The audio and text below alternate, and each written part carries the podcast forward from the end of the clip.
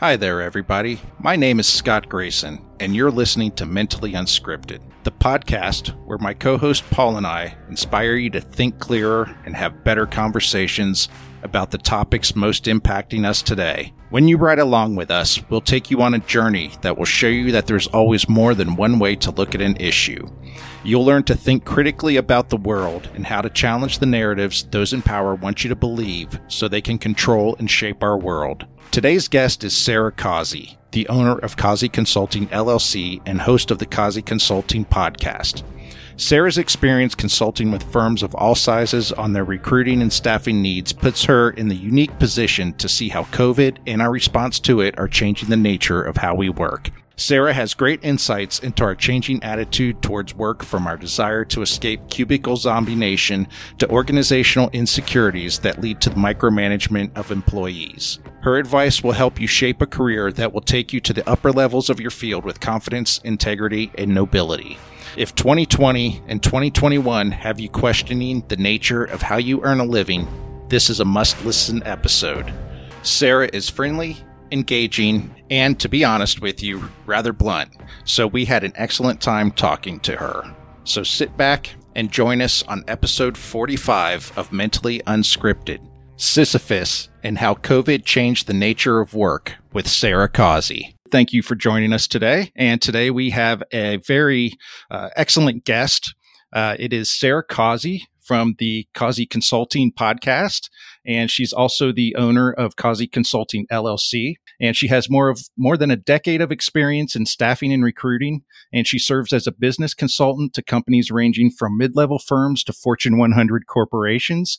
And you can check her out on, like I said, the Causey Consulting podcast. And that podcast, along with the Mental Supermodels podcast, are those are my two go-to podcasts. When I see those pop up in the feed, I make sure that I listen to those as soon as I can. And Sara's is just full of great information about the world of working and consulting and freelancing. And um, she's got a lot of good tips on just self improvement and mental health. So it's it's an awesome podcast. So, welcome, Sara. We'll turn it over to you. Is there anything to that that you need to add to that bio? That was really a, a great introduction. Thank you so much, Scott. I, I'm deeply appreciative for that. And certainly grateful to be here. Uh, I guess the only thing that I would add about my uh, my song and dance here is that I'm also a full time farmer and rancher. I'm interested in getting a little bit more off the grid, a little bit more off the beaten path, so to speak. So I'm I'm busy like you. I remember asking when you were my guest, do you sleep at all? Uh, some sometimes I ask myself the same question, but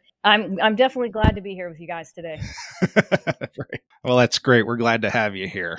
And so I have to ask, are you have you gone full on prepper yet? Are you uh getting ready for the apocalypse? Uh, no, I mean I want to uh, in, in, so many respects. Um, uh, there are things that I can do as far as like sewing, knitting, cooking, cleaning, canning, preserving. I mean, I feel like I'm maybe a little bit more prepared than the average Joe, but um, you know, in, in, the event that zombies are walking the streets at some point, eating our brains, uh, I would just have to. I, I would just have to use a, a, a, bone saw and a hatchet and just do whatever needed to be done to survive. I guess. I, hope it doesn't come to that point, but you just never know anymore. yeah. Well, I, that might be the next big panic. I don't I know. know. if uh, climate change doesn't have the necess- the desired effect. You know, they may try uh, to just convince us we're being attacked by zombies or something. Well, that's that's great. So we're so happy to have you here. Um, I was been looking forward to this conversation.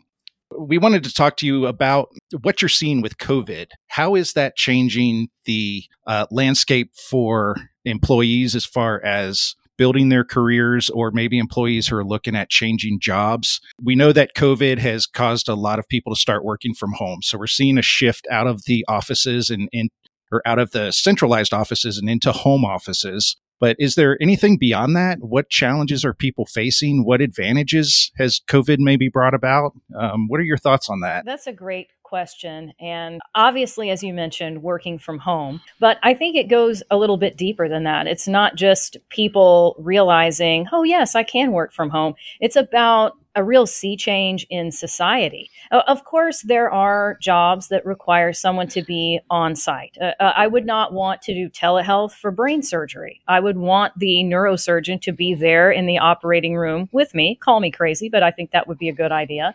Uh, same thing if with an with, with an auto mechanic, I'm going to have to take my car in in order to have that person fix the car. So I get it. There are some positions that would require you to be physically on site, but a vast majority, I would say, of things that we do now are capable of being either completely remote or in some kind of hybrid model. And I think managers and company owners have had to accept reality. You know, when you and I talked before, I mentioned the digital panopticon. I think some of these micromanagers and tyrants have had to face reality that people are savvy and they're not going to put up with the constant surveillance and the threat of being micromanaged. Okay, the sales manager's walking the floor. I better, Jesus is coming, look busy. You know, I, I have to pretend that I'm not surfing Facebook and wanting to jump off the roof right now because big boss man's behind me. So I think it's not only proven to the employees themselves that they're capable of being productive. I think managers and company owners have had to accept that reality as well.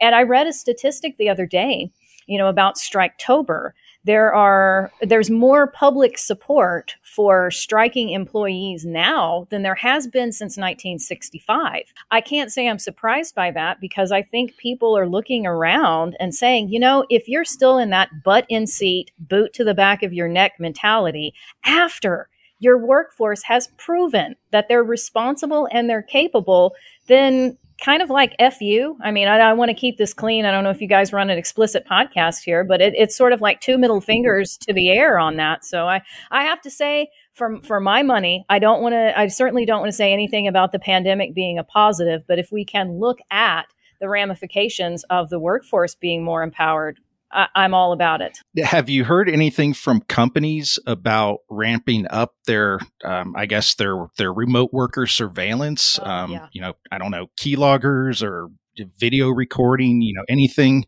so what is i mean what is the the attitude towards that and what are we seeing? Yes so I, I am glad that you asked me this question because i've had some coaching clients who have come to me and said well somebody wants me to freelance for them but only if i record myself working or i install a screenshotting software. And it's so degrading and belittling as a professional to be treated that way. I always personally i always tell my clients don't do that. If somebody is asking you for that kind of invasion of your privacy don't go along with it find a client who's more respectful of your time and, you know, basic human dignity. But I will tell you early on when I was trying to pave my way out of corporate America and, and my way out of cubicle zombiedom, there was a person, I'm going to be necessarily vague here, but uh, there was a person who came to me with a proposition saying, I, I need to do some recruiting around this software that I have. And it's, um, it's formed around remote employees being able to log into the centralized system and to log their time. It's really all about the employees ensuring that they get paid for all the hours that they've worked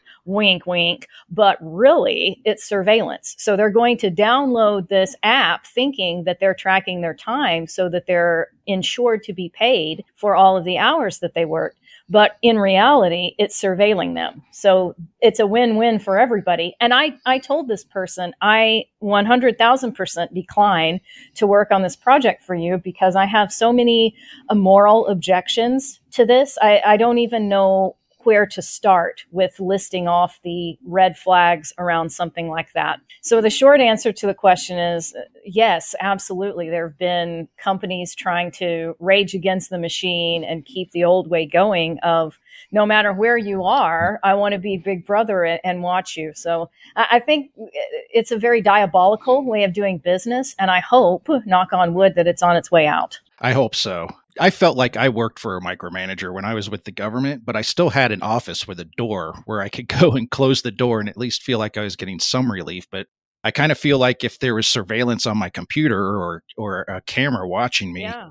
Then I would be un- under even more surveillance at home than in the office. Yes. So um, I guess well, in that respect, it could be getting worse. I was gonna I was gonna say you have that effect, right? That you operate differently when a camera's on you, when when you know you're being recorded and watched, than if you aren't, right? And so you can have performative type of activity occurring uh, rather than real real authenticity yes. and that seems like a very it seems like a road to to nowhere nowhere good at least Yes. No, I'm so glad that you brought that up because to me, that's why I draw the comparison of the panopticon. Because in the prison system, the, the inmates under the panopticon, they don't really know if they're being watched in that exact moment, but they're just aware that they could be watched. And so the behavior that you get is different from a very natural state of flow. And in the workplace, when you think about, well, my, my boss could be like watching the webcam right now. He could see me blowing my nose, or he could see me telling my kids to go play in the other room and leave mommy alone. Like, you know, it's going to be a different level of behavior than if you're just relaxed. yeah. Yeah. And yeah. I, I was just thinking that. I, I wonder if we're going to see the quality of work decline in some areas where, like you said, like you can't relax, or maybe you have an employee who's, you know, a little bit of a cowboy and a little willing to break away from procedure in order to help go the extra mile for a customer. Now, maybe they would less likely to do that. Yeah, that's an interesting thought. Well, yeah, I wanted to add at the extreme, you, you know, I, I remember having a discussion with someone at my at my company where they were talking about they were talking to person that was a disruptive force within the organization. And why, why was that? Well, he went against most of the conventional norms in order to path new new to to find that new path to growth, to find the new sales channels, to find the, the products that they could sell.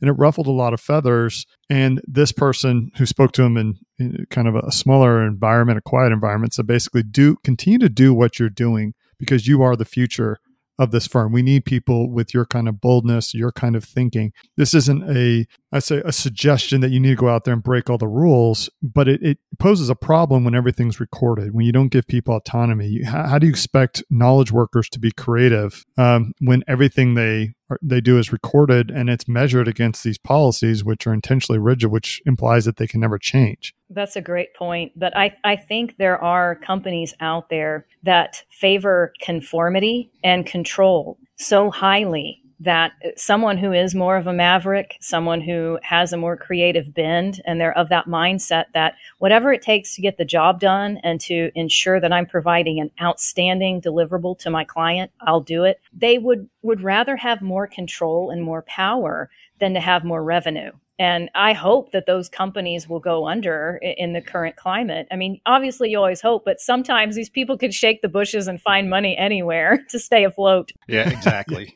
so, are you seeing people fleeing from those companies and either striking out on their own to become freelancers or entrepreneurs, or just trying to go to companies that have less of that micromanaging command and control mindset? Yes, I would say it's a mix. So, definitely in light of the great resignation, I am seeing more people, especially in these types of technical or STEM related fields where they absolutely can work from home. There's no need for them to literally ever go into an office anywhere. They know that they have more freedom and more mobility, and they're taking advantage of it.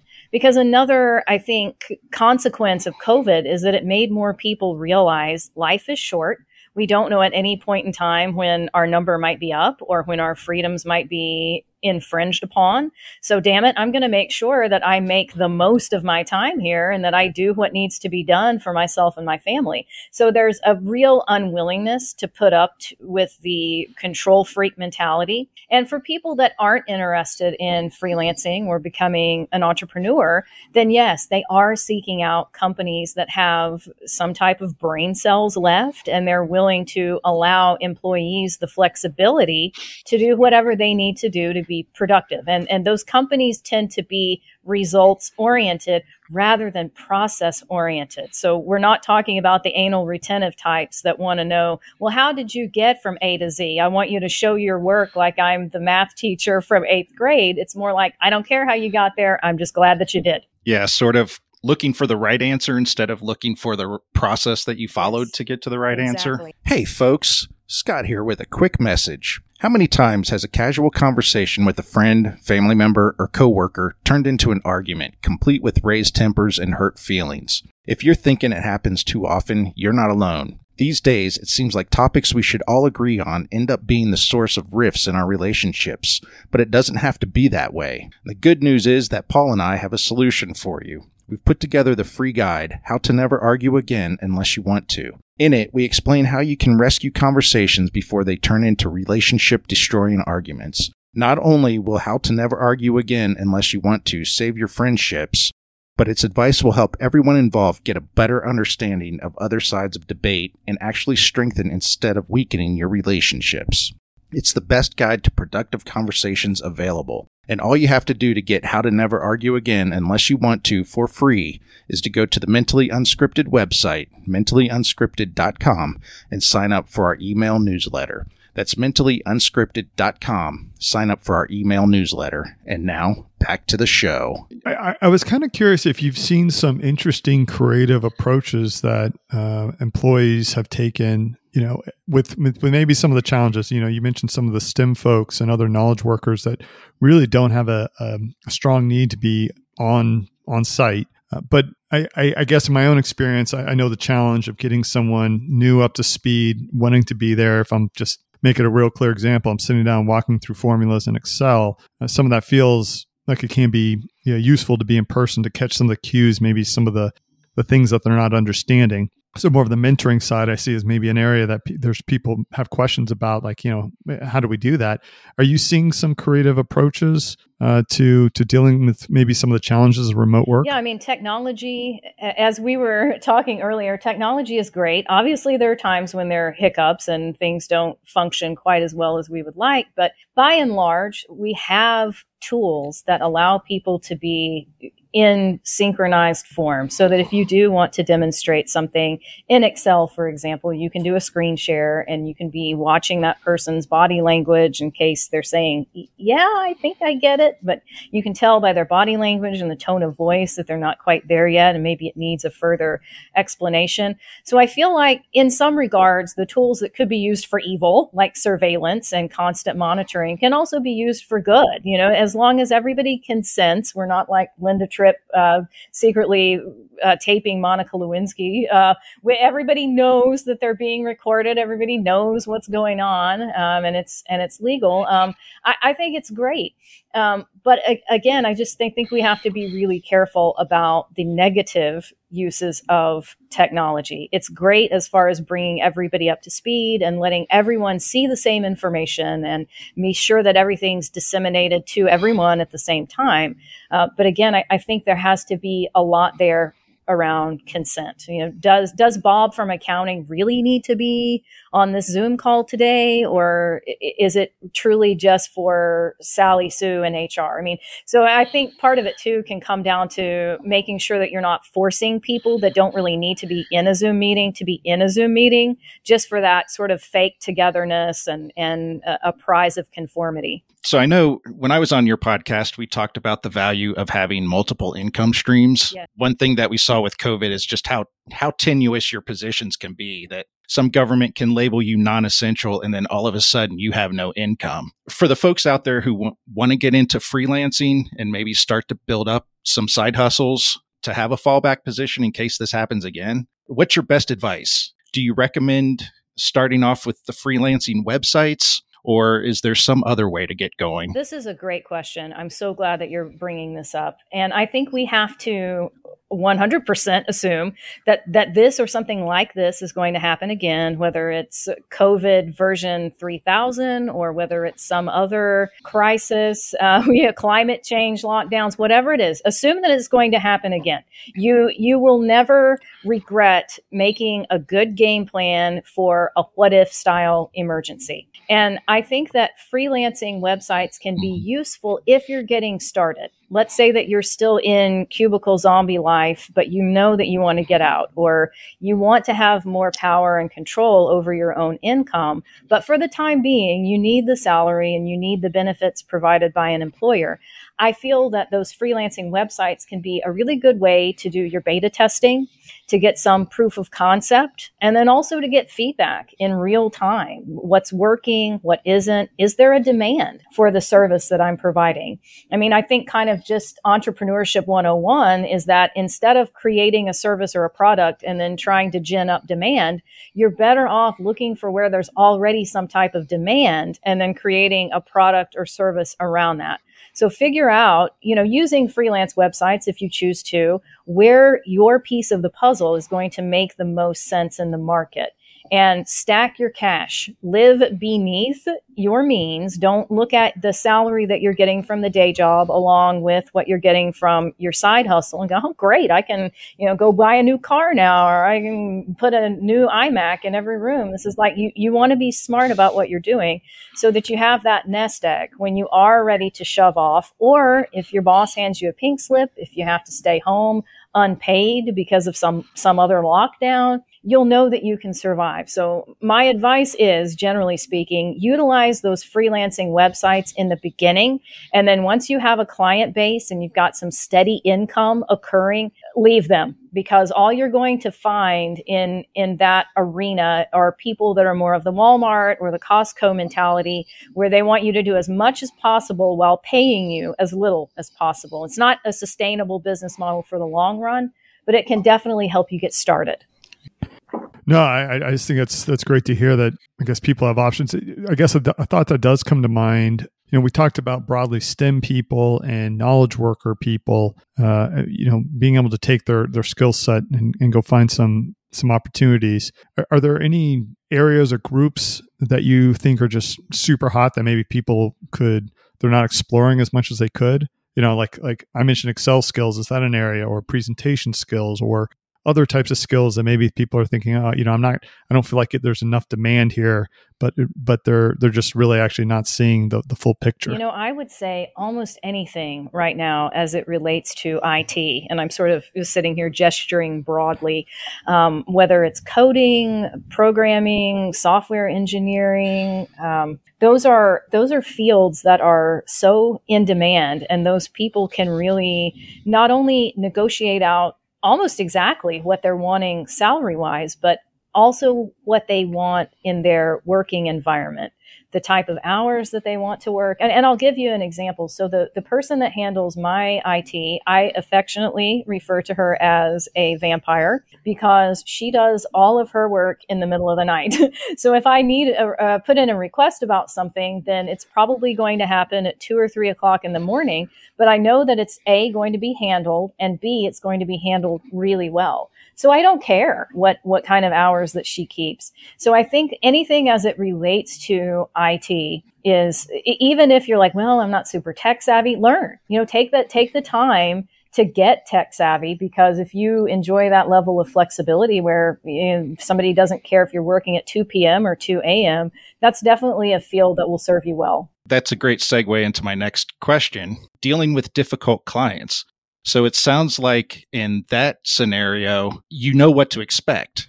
So you're not thinking that you're going to put the request in at noon and it's going to be worked on by one o'clock or 1 p.m. You know that it's going to be overnight and that you're not going to see it until the next day. But outside of setting expectations, what other um, tips do you have for people to build a good relationship with their client? And if they do have that difficult client that is saying, you know what, I'm paying you. I expect one hour turnaround and I expect you to be online at 11 p.m. to answer my questions and all of that. How do you deal with those difficult clients? That's another great question. So, uh, in some, you don't. Uh, I, uh, since you're a frequent listener to my podcast, you know I'm not afraid of bold statements and bold predictions. And uh, please, everyone listening to this episode, never, ever be afraid to fire a bad client. Someone who is draining your will to live, someone who is acting like they are going to suck your soul force right out of your body. If you get up in the morning and you are rubbing your temples thinking, I would really rather jump off the roof than do what I need to do today, life is too short for that. I'm going to guess that you left corporate America to have more freedom, to have more autonomy, and to work on things that juice you up and make you feel good. So, a bad client, whether it's a micromanager, it's someone like you're saying, where they want an immediate turnaround and they want to know how soon, right now, or else, then you just have to say, or else. Don't ever sign anything that requires you to do something insane, whether it's a crazy tight turnaround or they're wanting you to be at their beck and call 24 hours a day.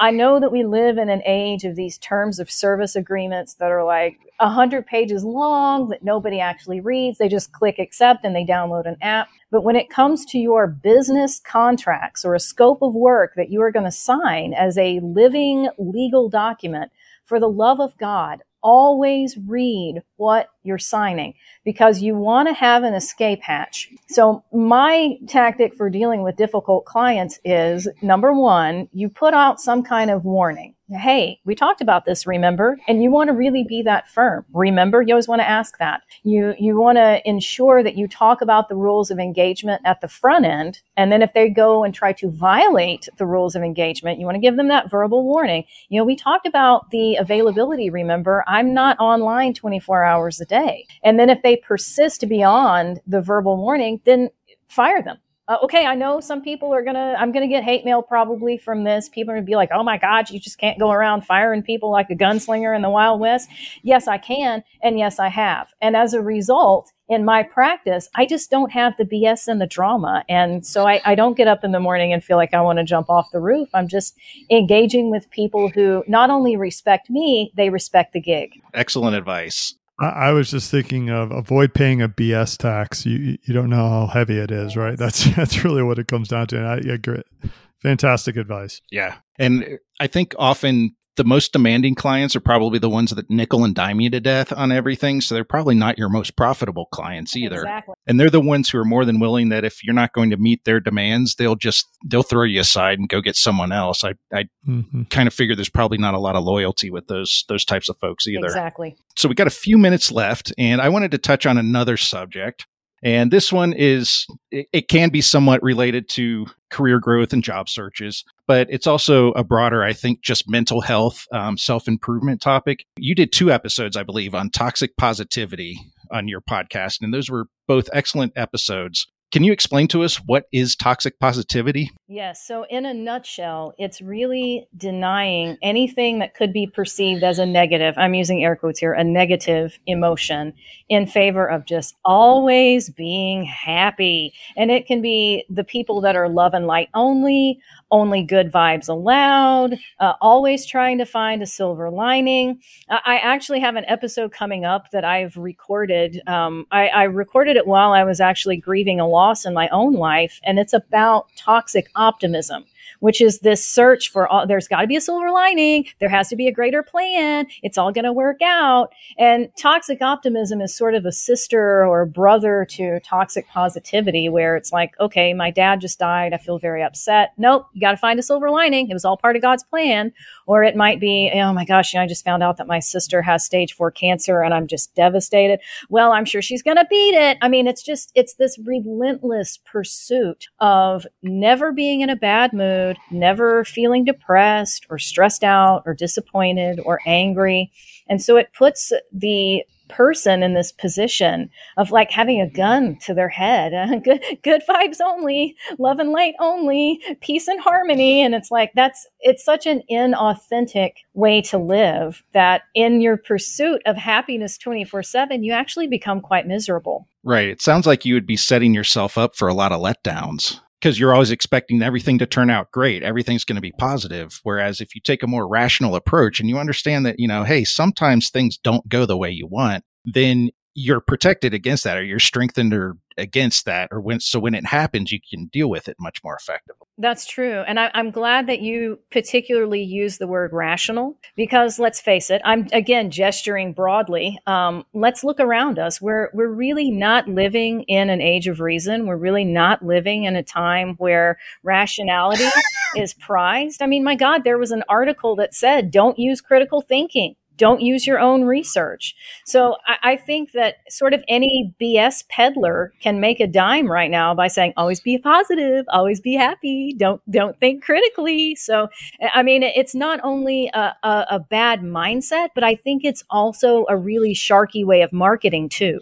It, it feels like a an extension of the Instagram life, the the Facebook life, the inauthentic life, where you have this need to constantly show a perception of you I don't know. Do do you, do you see a connection there, or do you think it has a different source? No, I think that's a great analogy. This sort of we need to to get FOMO going. We need to make sure that even though our marriage is falling apart and we're probably going to file for divorce next month, we need to make sure that we post pictures of ourselves like all cuddled up, date night with my cutie, you know, and then the next thing you know, they're, they're in divorce court. So it's all about a mirage. It's all about a false image. And, and I would say that it not only I, I would okay. Here's what I would say. It, it it's uh, the Instagram and the Facebook and the FOMO are symptoms of a bigger problem. I, I, think toxic positivity and toxic optimism also have their roots in like the prosperity gospel and always be living your best life, uh, always be blessed, always be thankful. So I think there may also be some sort of socio political and religious roots to it as well. Yeah, and uh, we're certainly not saying don't be positive and don't be optimistic, but be rational about it. Uh, understand that, yeah, like I said before, you know, not everything's going to cut your way. So learn to judge, look at, learn to look at those situations and judge them accurately. Uh, Paul and I, we talk a lot about probabilistic thinking, where you don't, you don't look at an outcome either is or isn't. You look at what are the possibility, what are the probabilities of the various outcomes, and just be realistic about it. So if someone does get diagnosed with cancer, you know, they're not 100% going to beat it, but they may not 100%, it may not 100% be fatal, right? right? There's, there's some probability in there, you know, 20% they'll beat it, you know, 40% they'll survive, but maybe at diminished capacity, you know, something like that. So that's a more rational and realistic way of looking at these types of situations. Well, and I, there's another cut of this, right? That's that's a very difficult way of trying to to look at this because um, you have the the really inauthentic positivity, right? Um, which never wants to grieve, never wants to acknowledge pain. Uh, it and it's it's this play, it's a plastic type of personality. And then I see I see a different kind, um, which is perhaps radiant and positive, but also embraces those periods of sadness, frustration, and anger as emotions that you have to feel. And so they can they can both be positive, but one of them is extremely um, inauthentic and negative. And and I and and there's another one that can say something like, um, "Yes, I have cancer, and I'm I'm going to beat it, and um, I'm going to stay positive about that." But I'm also not going to ignore the feelings, frustration, the depression that yeah. I feel. I'm not going to act. I'm not going to try and put a layer over it as if it doesn't exist. So there's there's a sort of complex interplay between those emotions. Yeah, I, I agree. And I, I like the way that you're phrasing that. It's part of the human condition. Not every day is guaranteed to be sunshine and roses. And likewise, it shouldn't be storm clouds and fear and angst all the time either. You know, I talk a lot about uh, Camus and absurdism because I remember reading the book, The Myth of Sisyphus, and trying to imagine Sisyphus happy as he's condemned to roll the boulder up the hill only to have it roll back down again. You know, I mean, we're, we're going to have these moments of joy and bliss and happiness, but then they're also going to be punctuated with sadness and grief. And I think trying to cheat the system and say, I'm, I'm not going to grieve a loss or I'm never going to get angry at somebody. I'm, I'm never going to flip anybody off if they cut me off in traffic. I mean, it's like, come on, you're, you're human. There's going to be times when you need to feel what you need to feel. Yeah, I can't imagine Sisyphus being very happy with anyone who says, uh, "Well, at least you're always going to have a job," you know, or something like that. Well, that was awesome, and we want to be respectful of your time, so we know you got to get going. So uh, we just wanted to say, or Paul, did you have anything? Any last things? No, no nope. I, I, think where you're going. I really appreciate the time, Sara. I really enjoyed hearing your thoughts on these topics. Awesome. Thank you so much for having me. Yeah, no problem. And uh, before you go, is there any any last thing you wanted to plug? Um, we'll put links to your uh, your website and your podcast in the show notes. And anything else? Yeah, absolutely. You can always find me online at causeyconsultingllc.com. You can also find a link to the Causey Consulting podcast there. And uh, again, just want to say thanks for having me. It's been a blast today. Awesome. Well, thanks for joining us. We appreciate it. You bet. All right. Cheers.